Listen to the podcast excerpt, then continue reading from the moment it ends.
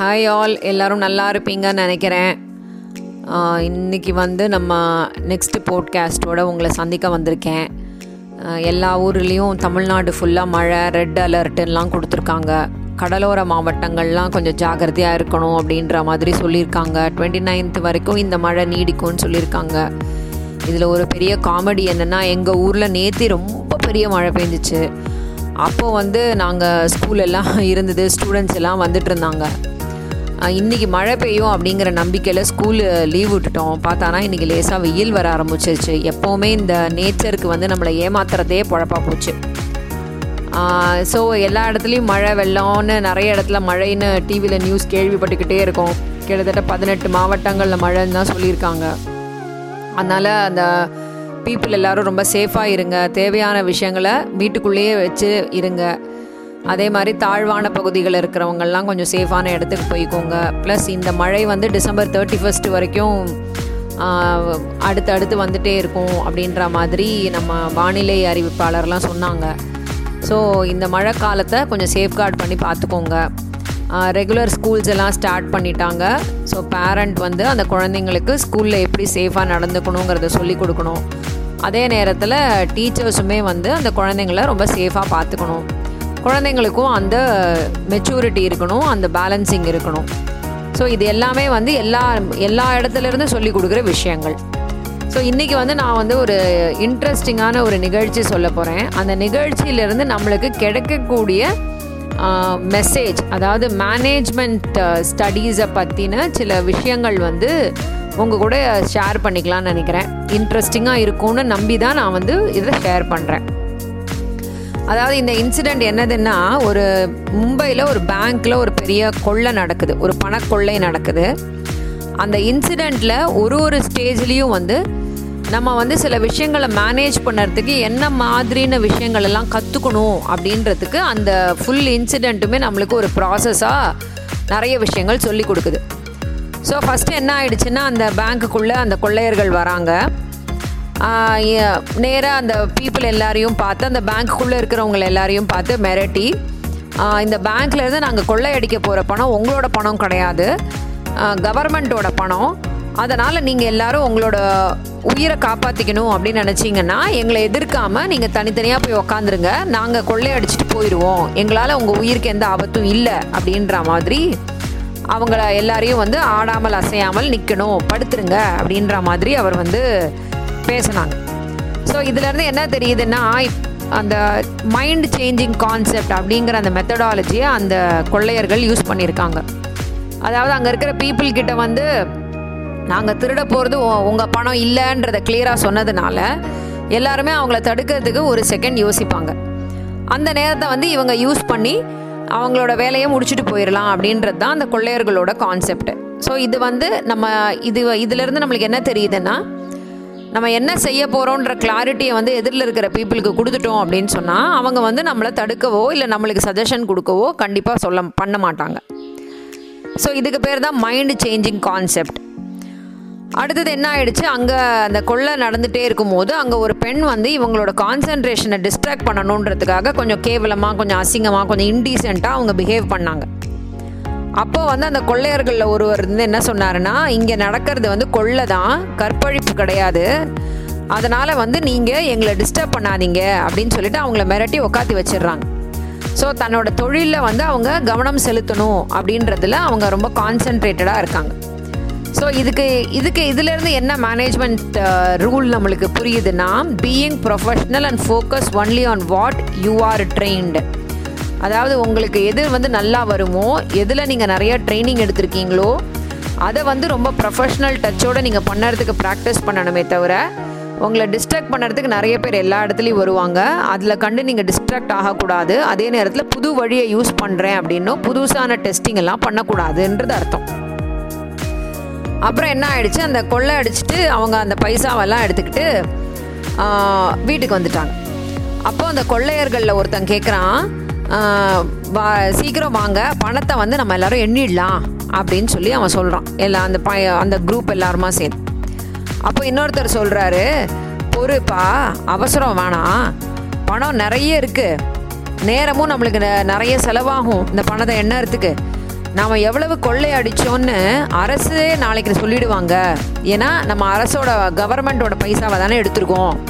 அப்படின்னு சொல்லி அவன் சொல்கிறான் ஸோ இதைத்தான் வந்து படிப்பை விட அனுபவம் தான் வந்து ரொம்ப நல்ல ஸ்ட்ரென்த் கொடுக்கும் அப்படின்றது சொல்லலாம். நம்ம சிறந்தது அப்படின்னு நம்ம சொல்லலாம். அதாவது நம்ம நிறைய மேனேஜ்மெண்ட் கம்பெனிஸில் பார்த்துருக்கோம். ஹை லெவல் போஸ்டிங்கில் சில சின்ன பசங்க இருப்பாங்க. ஏன்னா அவங்களோட படிப்பு பேஸ் பண்ணி. அதே நேரத்தில் அவங்களுக்கு கீழே வந்து எக்ஸ்பீரியன்ஸ்டான பர்சன் வந்து ஒர்க் பண்ணிகிட்டு இருப்பாங்க. ஸோ அந்த எக்ஸ்பீரியன்ஸ் வந்து நிறைய விஷயங்களை கற்றுக் கொடுக்கும். அந்த படிப்பு வந்து நம்மளுக்கு அந்த தியரிட்டிக்கல் புக் புக்கிஷ் நாலேஜ் தான் இருக்கும். ப்ராக்டிக்கல் நாலேஜ் வந்து எக்ஸ்பீரியன்ஸில் தான் கிடைக்கும் அப்படின்றது இந்த கொள்ளையன் கிட்டேருந்து நம்மளுக்கு தெரியுது.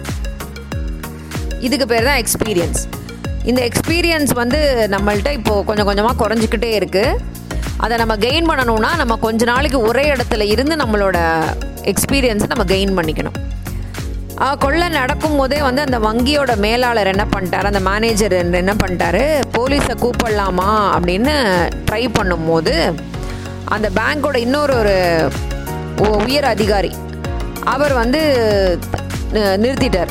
வேணாம் வேணாம் போலீஸ் எல்லாம் கூப்பிடாத வெயிட் பண்ணு அப்படின்னு சொல்லிட்டு வங்கியில் கொள்ளை போனது வந்து இருபது கோடி. நாம் மேலே ஒரு முப்பது கோடி எடுத்து பங்கு போட்டுக்கலாம். மொத்தமாக ஐம்பது கோடி வந்து கொள்ளையாயிடுச்சின்னு சொல்லி நம்ம வந்து வெளியில் சொல்லிடுவோம் அப்படின்னு சொல்லிட்டு அந்த வங்கியோட மேனேஜர் கிட்ட அவருக்கு மேலே இருக்கிற பொசிஷனில் இருக்கிற ஒரு பர்சன் வந்து சொல்கிறார் ஸோ அது என்னதுன்னா திருடு போகிறது கவர்மெண்ட்டோட காசு. இப்போ கவர்மெண்ட்டு தான் சொல்ல போகிறாங்க எவ்வளோ காசு திருடு போச்சுன்னு. ஆனால் கவர்மெண்ட்டுக்கு தெரியாது எவ்வளோ காசு பேங்க்கில் இருக்குன்னு சொல்லி. ஸோ இந்த திருடர்கள் வந்து இருபது கோடி எடுத்துட்டு போனானா அதுக்கு பதிலாக இவங்க முப்பது கோடி எக்ஸ்ட்ராவாக எடுத்துட்டு மொத்தமாக ஐம்பது கோடி திருண்டு போயிடுச்சுன்னு கவர்மெண்ட் கிட்ட சொல்லிடலாம் அப்படின்றது தான் அந்த வங்கியோட பிளான் அந்த மேலாளரோட பிளான் பிளான் ஸோ இதுலேருந்து என்ன செய்யுது? இதுலேருந்து என்ன மேனேஜ்மெண்ட் ரூல் நம்மளுக்கு தெரியுதுன்னா காற்றுள்ள போதே தூற்றிக்கொள் அப்படின்னு சொல்லி சொல்கிறாங்க மேபி இது வந்து சொன்ன இன்சிடெண்ட் வந்து நம்மளுக்கு தப்பான ஒரு இன்சிடெண்ட்டாக இருக்கலாம். ஆனால் வந்து நம்ம அந்த ஸ்விம் அலாங் வித் டைட் அப்படின்னு ஒரு ஒரு ப்ராவப் இருக்குது ஒரு சேயிங் ஒன்று இருக்குது அதாவது டைம் வந்து எப்படி போயிட்டே இருக்கோ அந்த ஸ்டைல்லையே நம்மளும் போய் நம்மளோட இலக்கை வந்து அடைஞ்சிடணும் அப்படின்றது தான் அது. ஸோ அதுதான் வந்து இங்கே சொல்லியிருக்காங்க. அப்போ இதை கேட்ட மற்றொரு அதிகாரி வந்து என்ன சொல்கிறாருன்னா கொள்ளை வந்து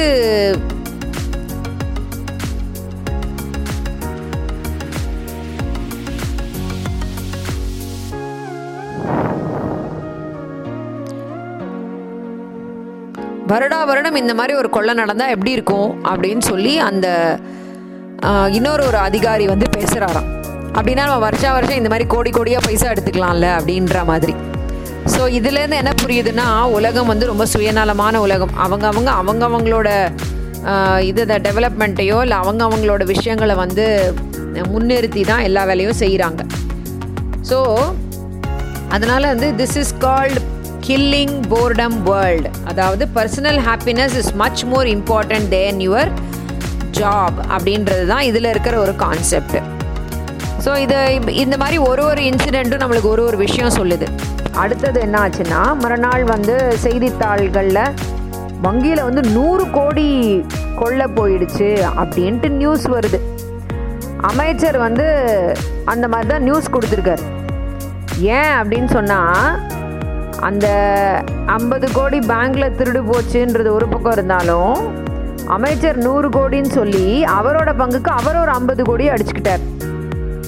கொள்ளையர்கள் இதை நியூஸை கேட்டு அரண்டு போனாங்க.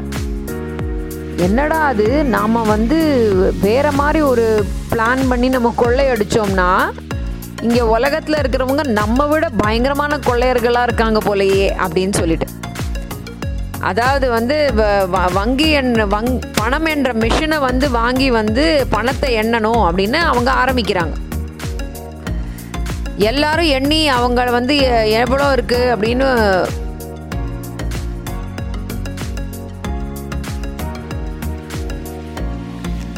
இருபது கோடி தான் இருக்கு அப்படின்றதே திரும்ப திரும்ப அவங்க எண்ணி பார்த்து பார்க்குறாங்க.